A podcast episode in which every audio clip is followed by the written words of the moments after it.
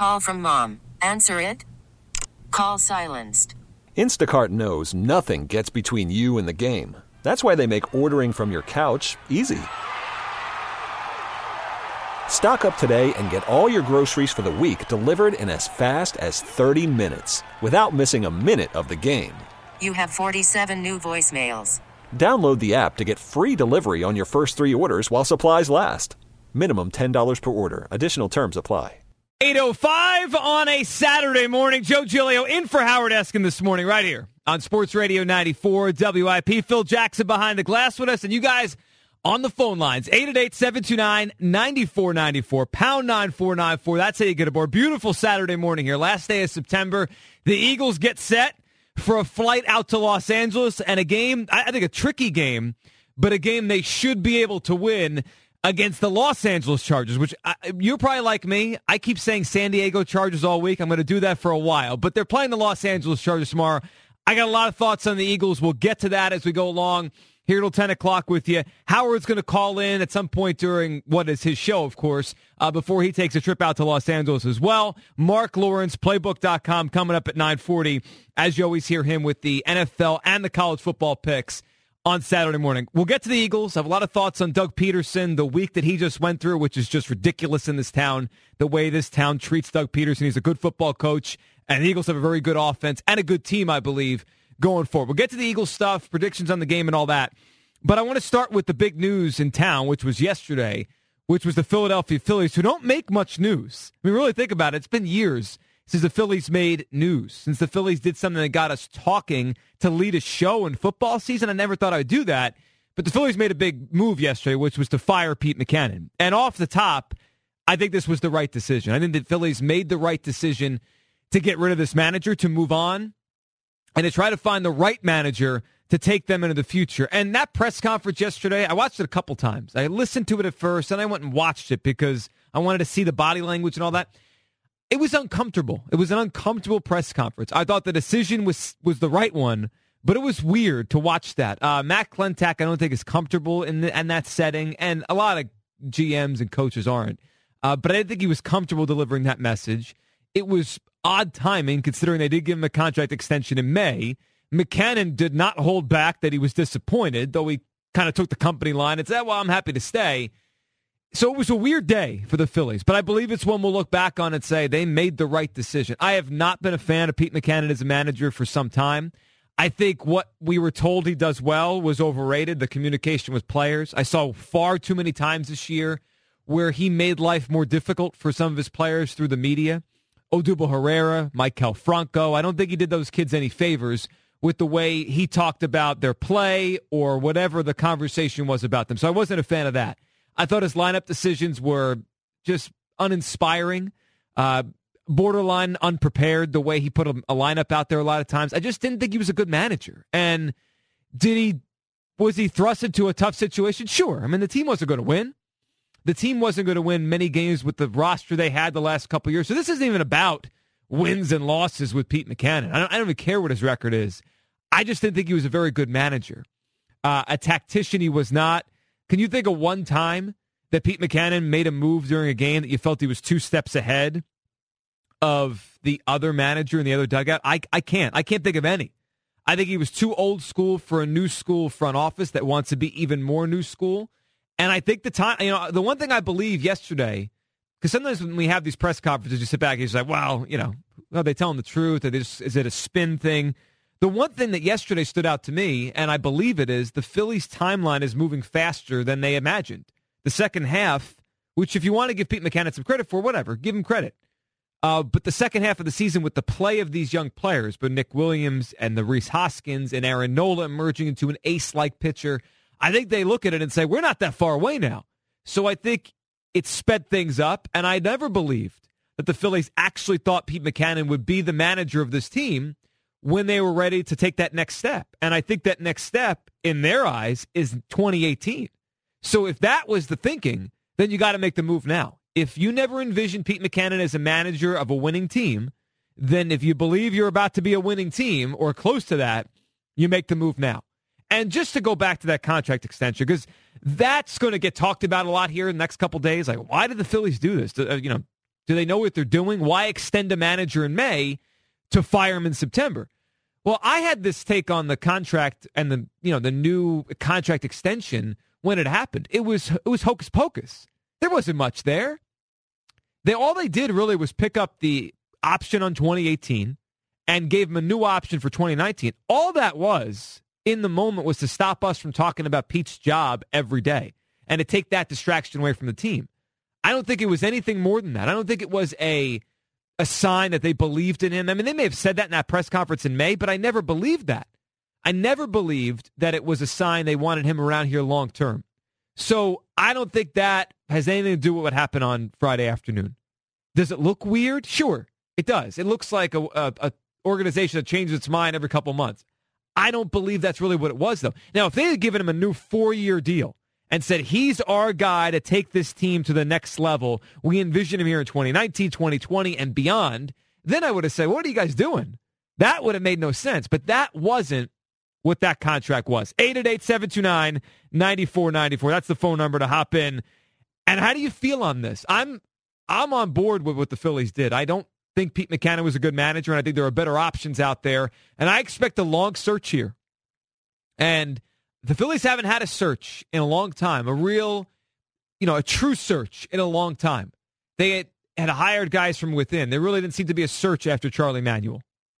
There didn't seem to be a search. Well, there wasn't a search when they just gave Pete Mackanin the job when Sandberg walked out, and then they let him stick around. They haven't had a really search for a manager in over a decade. This is going to be an interesting time for the Phillies. I'll give you some names in a little bit that I think that makes some sense to Phillies, but expect a lot of names. I think this will be a wide search. I think there will be 10, 15, 20 names you read about, hear about on the air. Who knows how many get interviewed? 10, 12? I think they should have cast a wide net here to find their next guy, but I would not be surprised if an internal candidate is the best one they find. Now, on to the Eagles and this game coming up on Sunday against the Chargers. It is I think a really difficult game to peg. Vegas has it as, and I'm sure Mark Lawrence will give us some thoughts on this in a little while, Vegas has it as a 2-point favorite for the Chargers. The Eagles go into this game as a 2-point underdog. And I'll give you the only couple reasons I can think to make this seem like it makes any sense, because I look at these two teams and the Eagles are the better football team. There's no question in my mind. The Chargers are not a good team. There is a perception out there, and it's been perpetuated for a while now. The Chargers are a good team that just has bad luck. The Chargers' last 40 games, they're 11-29. You know how many teams are worse than that in the NFL? 3. The Browns, the 49ers, and the Bears. They're not a good team. And when you're a bad team over 40 games, you're bad. It's one thing if you have a tough season where you lose a lot of close games. You could say, all right, that's not really what they were. They had bad luck. If you play 40 football games, you only win 11, I don't care how many stars you have. And they have some stars. Phillip Rivers, borderline Hall of Famer, Ingram and Bosa, great pass rushing combination. Keenan Allen's a good receiver. We know Antonio Gates. They have 5 or 6 or 7 really good players. But that's not a good football team. There's a difference between having good players and having a good team. The bottom of their roster, the middle of their roster stinks. That's why they lose these close games. Yet they're favorites.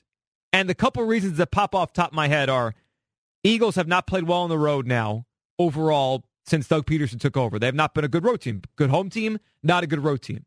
They could try to change that perception with the win. The tough physical game from last week, I think that plays into it.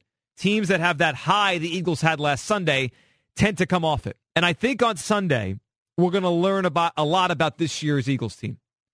And I think if the Eagles do go out there and perform, some of the questions about Doug Peterson should hopefully stop. I doubt they will, because this town loves to just blast Doug Peterson. I just find the whole thing so comical that it's been a week of 4th and 8 after what is one of the best wins the Eagles have had in years. Emotional win over a division rival on a last-second field goal, a great field goal. And we've talked so much about 4th and 8. Doug Peterson's a good coach. He has a good scheme. The Eagles are virtually top 10 in every offensive category, and yet it's 4th and 8. It's ridiculous. If the Eagles go out there and take care of business and beat a bad team, I think maybe the conversation about Doug will shift a little bit. Though I'm probably wrong, because you guys just love to tear apart Doug Peterson and talk about 4th and 8 as if that decision is what we should be talking about all week. But the road game, traveling east to west, the Chargers being a team that plays close games, the perception the Chargers are a good team, all that's there. I think it's a close game, but I think the Eagles are the better team. The injuries hurt, sure, and Fletcher Cox and no Darren Sproles are big injuries. But I look at it and I say, the Eagles are the better team, top to bottom in this football game. And if the Chargers are as bad as they've, shown to be for a while, I think the Eagles are going to go to 3-1. 888-729-9494. That gets you aboard. Joe Giglio in for Howard Eskin. Let's start here with Mike in Westchester. What's up, Mike? Hey, Joe. Good morning. Good morning, bud. Hey, always a pleasure. I don't know if you saw my tweet, my response to your tweet about these idiotic fans booing Jason Wirth. I said it's almost as ridiculous as wanting to fire a head coach over a fourth down call. There's how clueless some of these fans are. I mean, it's ridiculous that. I mean, he obviously got that team playing last week, undermanned against a team that was coming in desperate. How could people not see that? I don't know. There's this perception, Mike, of Doug Peterson. People just don't think he's smart. And there's a lot of this reminds me, and I've been thinking about this a lot during the week. It reminds me a lot of what Charlie Manuel used to go through, where he didn't speak maybe the most articulately. Charlie didn't. And you listen to him, he said, I'm not sure about this guy. But behind the scenes, his team knew he knew what he was doing. His team believed him. The players played for him, Right. Just like these Eagles players, they love Doug. I mean, I heard Zach Ertz during the week talk about how everyone in that locker room loves playing for Doug Peterson. Certainly not like Chip Kelly, where it was a divided locker room. That is not the case. All the players are on board, and that's the thing. Fans somehow sit at home and they play their games or fantasy football, and they think that they're smarter than the coach. The minority of the fans, I'm not saying the majority, but some of the people just like what some people said, they say he's not a good coach. But how can these people complain that this team's 2-1? I can't imagine if they were 1-2 or 0-3, Yeah, and the one loss came to right now the team that's the best in the NFL, the Kansas City Chiefs, on the road. It wasn't like a bad loss. True. That's darn true. That was not. And the Redskins win is looking better and better, isn't it? Oh, sure is. That I thought the Redskins would be bad. Maybe I was wrong. I mean, they beat the Rams and they took care of the Raiders last week. That win does look better. Yeah, this game's tough, I think, for the Eagles. I think they win, but the problem is the Vegas has a long line the way it is because they're traveling. Teams are not really – it's more west to east, but if you're traveling all the way across the country, I don't know. But it's going to be a close game. It's going to be a shootout. I think it's like a 30-27 game. I think I could see a good amount of points being scored, Mike, and I always appreciate your phone call. No Fletcher Cox. The Eagles still banged up on defense, and I think the Eagles will move the football. So I could see a game in the 20s at least for both teams. 888-729-9494. On the Doug Peterson conversation that's happened all week, I do not believe he's treated fairly here. I don't. I mean, the team is objectively good. The Eagles are a good football team. It doesn't mean they're going to win tomorrow. I think tomorrow is one of the more difficult games to peg on the schedule all year long because of what Mike just said there, the east to west thing. The Chargers always seem to play close games. The Eagles, I think the biggest question mark for tomorrow, and I think it's why we're going to learn a lot about the Eagles, is how they handle prosperity. Last year, they didn't handle it well. Last year, they came off of a beat down to the Steelers in week 3. That was the game they went to 3-0, and we had a bye week after that, which I thought was a poor thing for them. I thought it was a bad timing bye week last year. They had 2 weeks to think about it. Lane Johnson's suspension went into effect. They went to Detroit, and they blew a game they should have won. They went to Detroit, and they could not take the good start they had and capitalize and keep going and become a playoff team last year. They weren't ready. I mean, I think the roster wasn't ready. They weren't ready, rookie quarterback, rookie coach, but they didn't handle prosperity well last year. They gave it right back. We get to find out tomorrow if they can go beat a team I think they're better than. Just top to bottom, roster-wise, they're just better than the Chargers. I think they have a better coach, too, because I don't know enough about Anthony Lynn to say he's a good coach or a bad coach, but I think Doug's a good coach. So I think they have a better coach, better roster, and they're a better team. But last year they gave the prosperity back. They gave 3-0 right back, and they handed a loss. They put a loss on themselves in a game they probably should have won. In fact, they definitely should have won in Detroit last year. Now they go to Los Angeles in a weird stadium, a soccer stadium, no atmosphere, against a team that plays a lot of close games. We're going to find out about the Eagles tomorrow, and we're going to find out about Doug a little bit. We keep learning more about Doug. I think he's a good coach. I think the 4th and 8 stuff is just, I think it's absurd what we've done all week. Talking about 4th and 8 in the second quarter, 2:36 to go. We've made a week out of this. The Eagles are a good football team. I think Doug has them playing hard and playing the right way with the game plan that could fluctuate week in, week out based on matches. We find out more about the Eagles when we get back. Your phone calls. We'll talk to Howard in a little bit. Mark Lawrence at 9:40. And I'll give you the first name that's on the top of my head for the Phillies managerial job. The guy I think is the best fit and the guy I think would be a great candidate for the Philadelphia Phillies. 888-729-9494. Joe Giglio with you in for Howard Eskin. Sports Radio 94 WIP. 8:27 on a Saturday morning. Joe Giglio in for Howard Eskin. Sports Radio 94 WIP. Phil Jackson behind the glass. You guys with us. 888-729-9494. That's the same phone number to hop on our Stakem text line. Text the show. We'll get to some of those a little bit later on. Mark Lawrence at 9:40 on some college games, a little NFL, as we look forward to week 4, which I think should be a really good week of games. Some interesting matchups around the NFL. We know the Eagles will be out, wait for it, not San Diego, but out in Los Angeles in a soccer stadium, one that I've heard has no atmosphere. So it's going to be a weird atmosphere with the Eagles, Chargers, kind of unfamiliar opponent. I think the Eagles are just a lot better than them, and we'll see if they can go out there and not have a letdown the way they did last year to an extent in Detroit after a 3-0 start. Now, I mentioned before the break, because we're also talking a little bit about the Phillies and what happened yesterday, letting go of Pete Mackanin.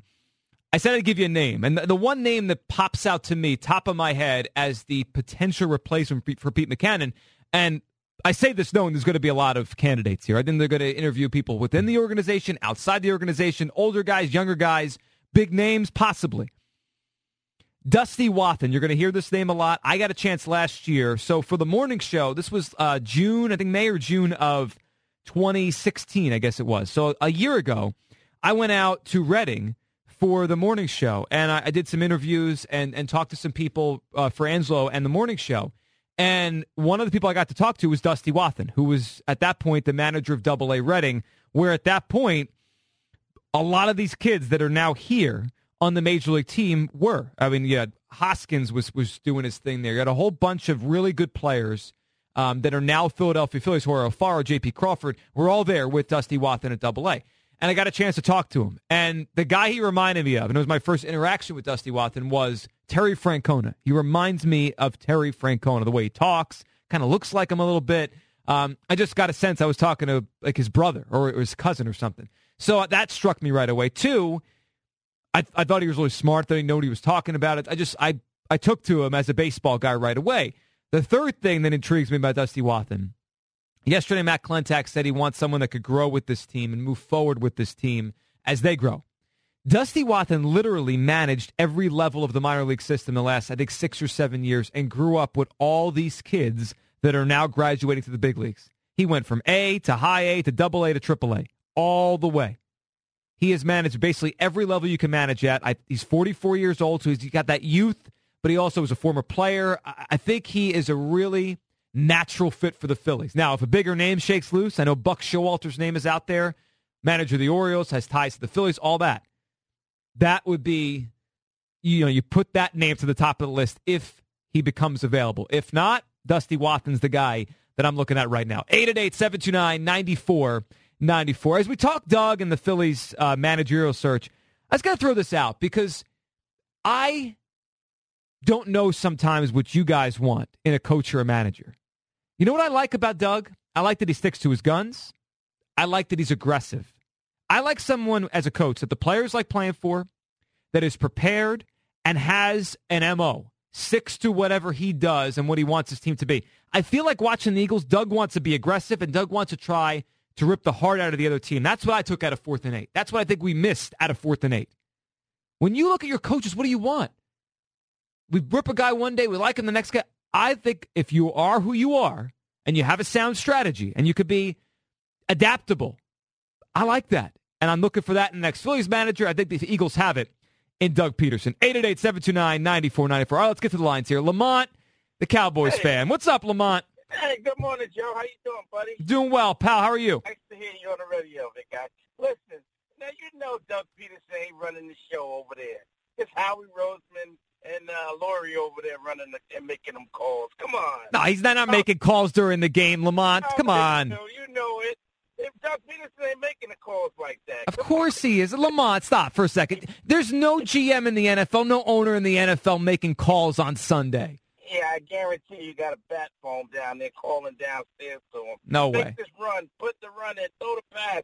I guarantee. There's no, Lamont, there's no way that happens. If that was happening, they would be the biggest Mickey Mouse organization in the NFL. I don't believe it for a second. Well, you're getting ready to see it this week when they lose this week. Well, they could lose. Look, they could lose. The Chargers are in every close game. The Eagles are in close games. I don't think this is a lock this week. They're an 0-3 team. They're not good, but, I mean, you know it watching the NFL. The Chargers are a weird team where they're always kind of in every game. Oh, yeah, with the quarterback, they always going to be in there with that quarterback they got. But you're going to see this week the secondary get exposed real big this week. And you're going to see what type of team this is this week. Because Rivers likes to throw it out. He does. The one thing, though, about Rivers, the last year and a half or so, he throws a lot of interceptions. He puts it up for grabs. I think the Eagles are going to have to take one away to win this game. Yeah, like you got a secondary back there that can take it away. Well, they took two away last week. But who's good back there? Oh, Jenkins is still back there. Yeah, I thought Rasul Douglas, the kid, has played really well in the time he's been out there. So, you know, I think that turnovers are weird, where you could have a team of young players, they still tip a ball or whatever and make a turnover, but they're going to need one this week. Lamont, you better worry about your game. The Rams are not a pushover anymore. Hey, listen, the Cowboys is about to take the division over. Uh-huh. Just get ready to root for the Cowboys. We're giving applications out to anybody who wants to become a Cowboy fan. They can come over to us now before the season ends. Yeah, I think that application sheet's going to be empty, Lamont, to be honest with you. I appreciate the phone call. That is an interesting game tomorrow, the Cowboys and the Rams. That Rams team, and when I looked at the Eagles' schedule before the season, they have that game, I think it's late November, early December, in Los Angeles against the Rams. Tomorrow is their first of two trips to L.A. You kind of penciled that one in as, the Rams stink, Jared Goff can't play, and then that's an Eagles victory. I don't feel that way anymore. They have scored the most points in the NFL. They're not a pushover. McVay looks like a good coach. And that will be an interesting game. Wentz and Goff, the two quarterbacks from last year. That'll be an interesting matchup later in the season. Jeff is in Camden. What's going on, Jeff? What's going on, Joe? Of course you don't feel that way because you see that this season. I'm not talking about, down the line or last season because Goff didn't play that much. But you see that Goff can easily make throws that Carson Wentz is not capable of for some reason this season. You mean down the field? Yeah, actual physical, mechanical throws. Yeah, the throws completed across the body with the combination of accuracy and arm strength. The ball's fitted directly into the window past 30 yards.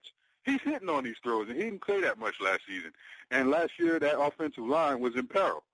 So, look, man, I like Carson Wentz. I'm a friend of the Eagles, you know what I'm saying?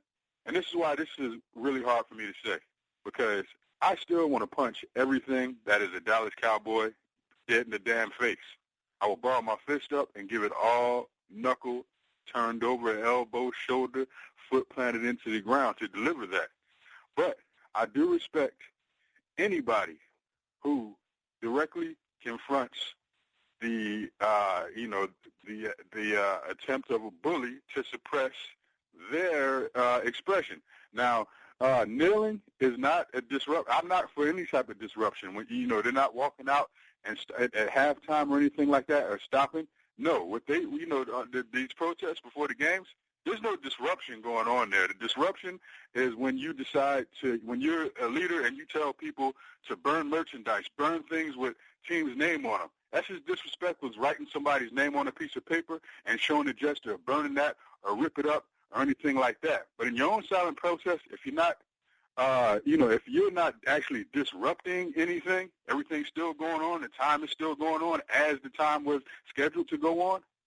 It's not Hardy. I was at that preseason game when Hardy flew weaving boys over the stadium during Flag Day. That is disrespect. That is disruption, okay? This is not. And just for one person to have their own personal feelings just shadow over and influence others, and a small minority of others, shall I say. I respect those guys. Even though they're friends, some of them are friends of mine, I respect those guys for saying, we stand united, not as a team, but as a league. Yeah, I do too, Jeff. I do too. I thought last week, and it's amazing how this whole thing has been so twisted, and I appreciate your phone call, what last week was. I don't think last week was about what Colin Kaepernick started last year. I think last week was much different. I think last week was a league responding to the president of our country, calling them out. And I'm fascinated to see what happens as we move forward here the rest of the season, if this stuff continues, if it doesn't. I agree with Jeff said there on the burning of tickets or the burning of jerseys. I just find that obnoxious and silly. You know, if you don't want to use your tickets anymore, and that's your right, go give them to somebody. Go sell them and then donate the proceeds to charity. I mean, just do something constructive with it. The same thing with a jersey. Give it to a kid. Like, I don't understand why someone would go burn a ticket or burn a jersey. I don't know what that's going to accomplish. Let's talk to Levi, Overbrook Park. What's up, Levi? How you doing there, Joe? Let's just say this much. You know, the bottom line with this whole thing is what Kaepernick did, he got awareness to what was happening with regards to the police.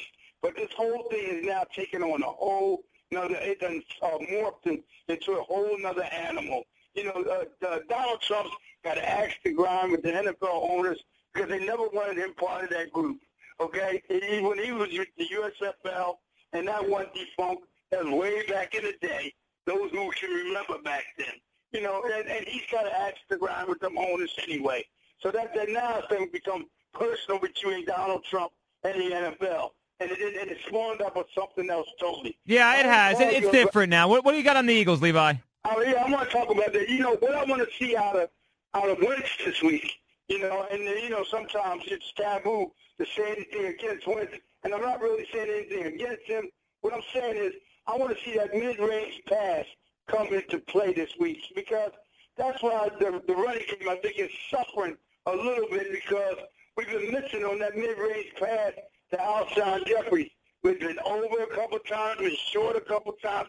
I need Wentz to try to get that ball in there. I need Jeffrey and Wentz to hook up a couple of times this week. I need him to hook up with Torrey Smith a couple of times this week because I think if that mid-range pass opens up, then the Eagles' running game will open up because they have to back off a little bit because that pass is starting to work. Yeah, no, that will make a difference. I think more than the mid-range pass, though, Levi. I think he's got to hit those deep ones. That's the one this year. The one knock I have on Carson so far, and Levi, I always appreciate your phone call, is he's not hitting that deep pass. That's been the big difference. And they're open. There's one or two per game that if he hits that. The Eagles right now, statistically, and Howard S. is going to call in after the break. We'll talk to him about this because he had a tweet about this yesterday.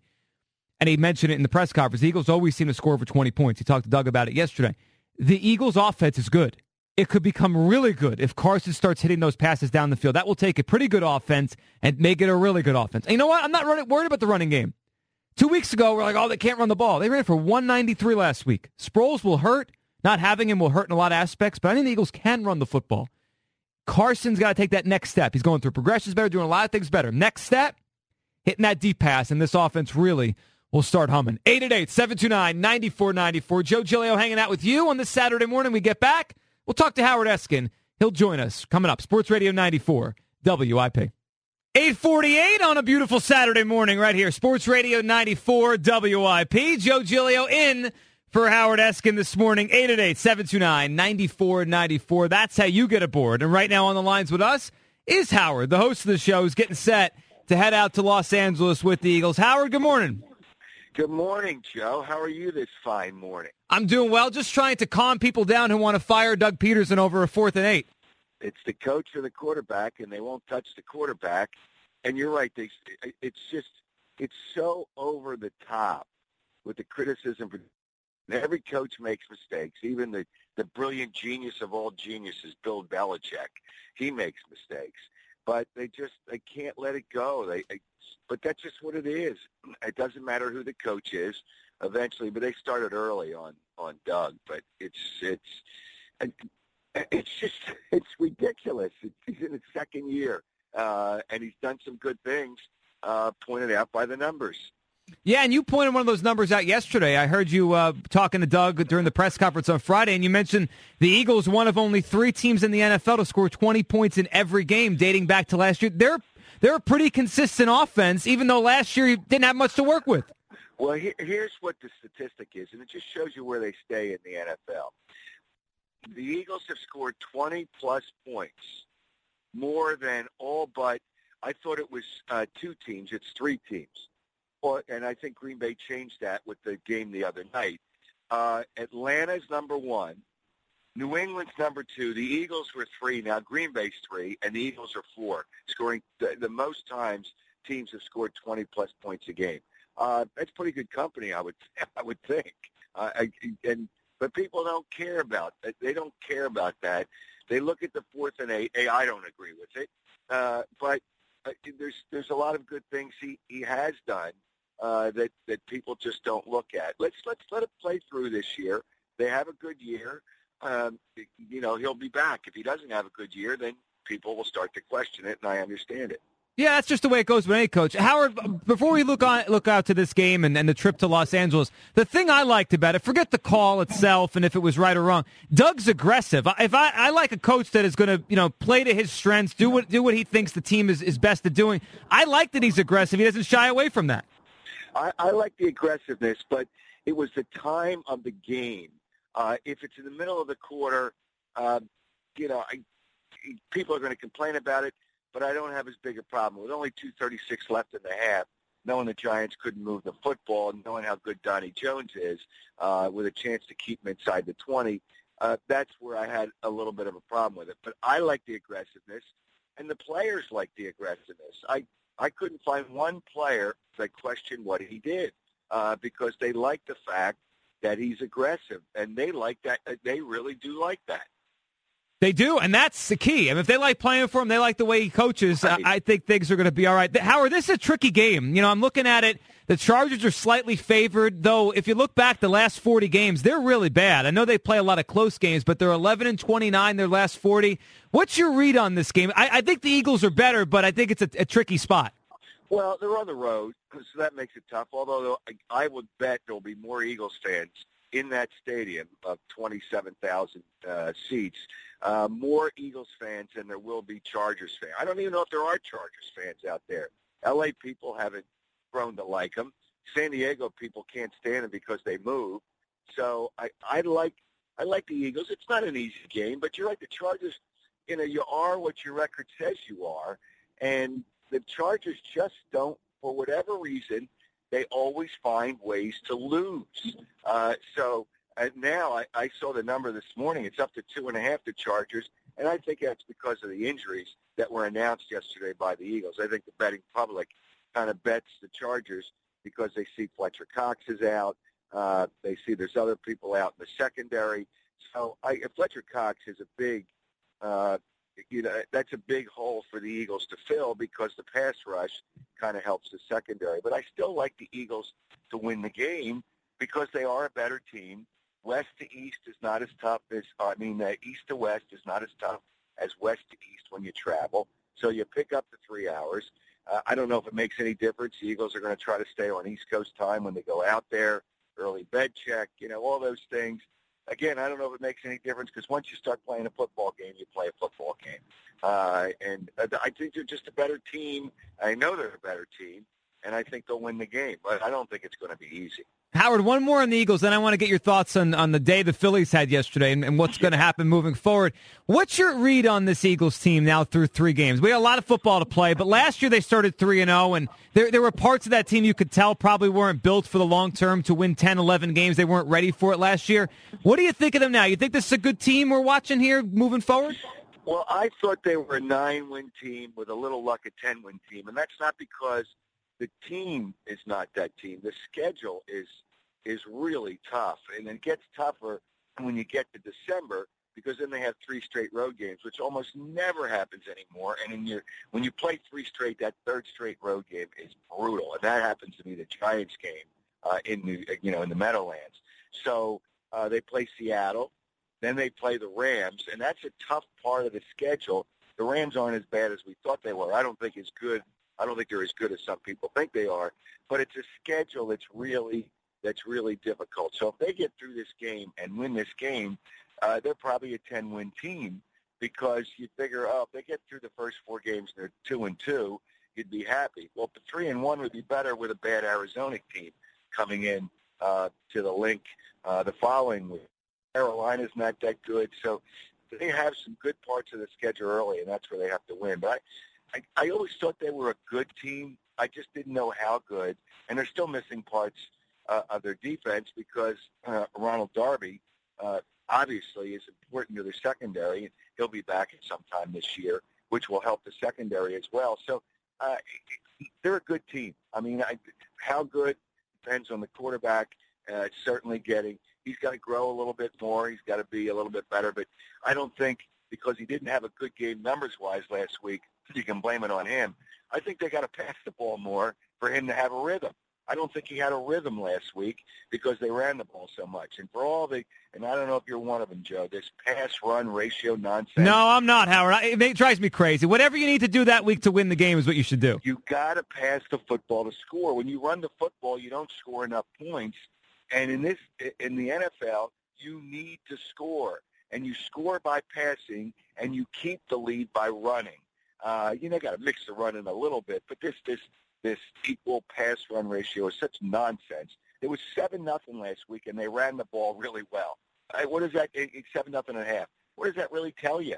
You need to score points, and to pass is the way you do it. And Carson gets in a better rhythm when he passes the football more. And I think they got to run the ball. There's no question. But there's all this pass, this balance and pass run.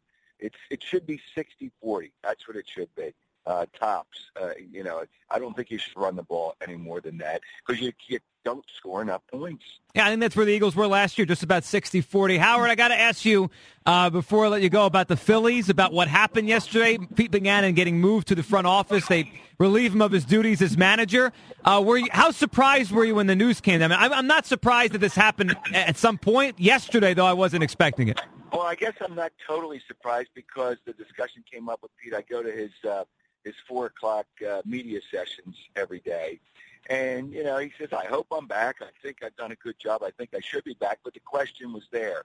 Was I a little surprised? Yes, because the Phillies are going to maybe a +500 team in the second half of the season.